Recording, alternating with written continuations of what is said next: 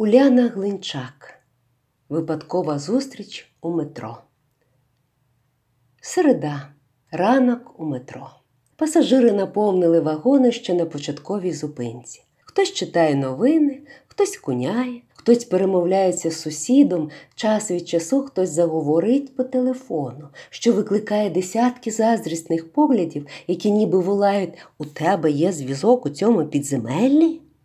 Незагала атмосфера приглушена шумом стукоту коліс і монотонними оголошеннями зупинок. Old Mill Station, stay away from the doors, next station Jane.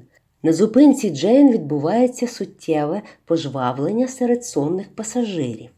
Я ще нічого не бачу, але чую голос, який наближається до мене. Молода дівчина, обличчя яскраво розмальоване, на повіках золоті тіні, на віях золота туш, золотом також акуратно намальовані губи, волосся заплетене у сотні дрібненьких косичок, які туго зав'язані на маківці золотою стяжкою. Гарна, тендітна, одягнена у чорний джемпер та джинси, які щільно прилягають до її фігури. На ногах важкі черевики різко контрастують із тендітністю загального іміджу. З одного плеча звисає кольоровий наплечник в стилі гіппі.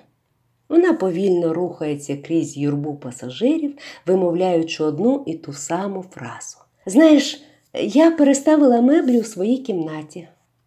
Черговий пасажир або кивне, або переважно не реагує, тоді вона просувається далі по вагону, сповіщаючи про свою щасливу дію зміни положення меблів у її кімнаті. Я переставила меблі у своїй кімнаті.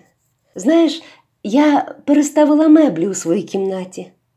Я вирішила зробити зміну і пересунути меблі у своїй кімнаті. Її голос наближається у моєму керунку. Її не бентежить те, що вона не знаходить співрозмовника. Можливо, для неї достатньо сповістити світові про цю важливу зміну. Знаєш, я переставила меблі у своїй кімнаті. Навіщо? Мені подобалося так, як було раніше, відповів їй молодий хлопець, який сидів поруч зі мною. Пасажири навколо почали усміхатися і хіхікати з передбаченням моментальної можливості розважитися. Дівчину ці посмішки аж ніяк не збентежили. Вона зупинилася коло хлопця і кинула свій наплечник до ніг. Хлопець витяг з торби блокнот і ручку. Як вас звати? Оріянна, принцеса Оріянна.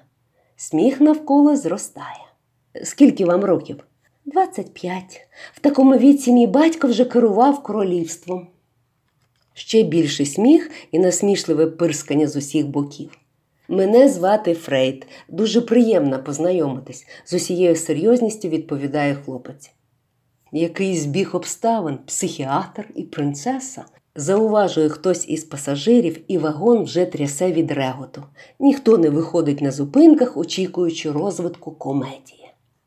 Молоді люди не звертають увагу на навколишній сміх. «Е, чому ви пересунули меблі? запитує молодий чоловік, тримаючи на поготові ручку на блокноті, щоб записувати відповідь. Розумієте, вона за мною цілий час спостерігала.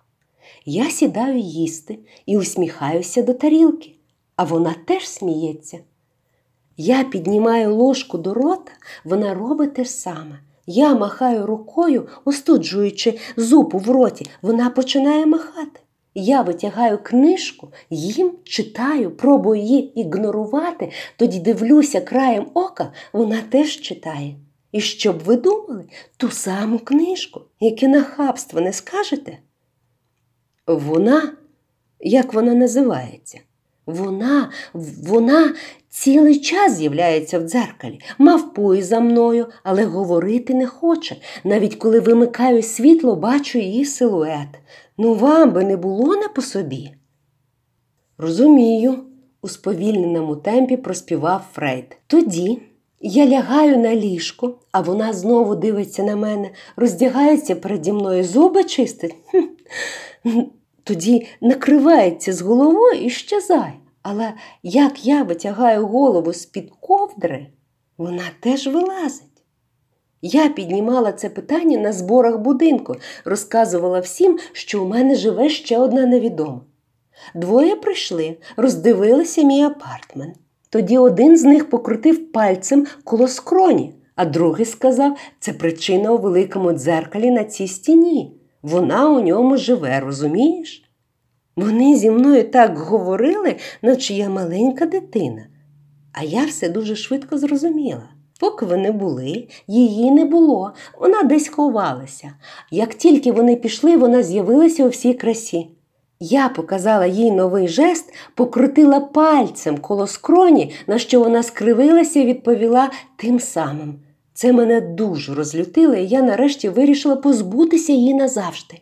Я відсунула стіл з кріслом в коридор.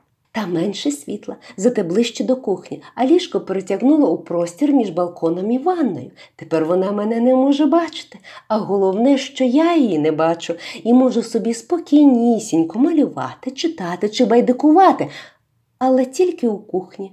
От тільки проблемка, дуже багато вільного місця у кімнаті, ніхто, крім кота, туди не потикається.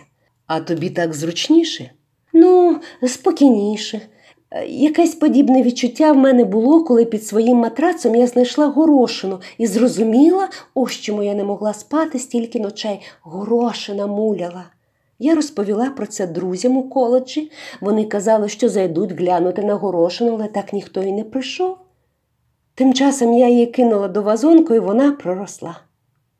Гей, мені цікаво подивитися, можна я зайду? Звісно, який твій номер телефону? Фрейд озвучив. Я тобі вислала свій номер, мушу бігти. Чао. Я подзвоню. Навздогін дівчині заволав Фрейд. Чи чула Оріанна його? В Цей момент вона пробиралася крізь натовп до виходу, а пасажири сахалися від неї, наче прокаженою. Ви психолог? запитала я, смакуючи своє шосте чуття Шерлока Холмса. Та де? Мама назвала мене на честь своєї улюбленої постаті психіатрії, надіючись, що з мене буде добрий читець людської психіки. А я зовсім до цього не надаюся. Навіщо ж записували її відповіді в блокнот? А, оце. Він потряс блокнотиком в руці. Я дизайнер інтер'єру. Мені цікаво, як думають потенційні клієнти. Я до неї обов'язково зайду подивитися на її кімнату і на вазон з горошком. Можливо, я допоможу їй позбутися цієї надокучливої співмешканки.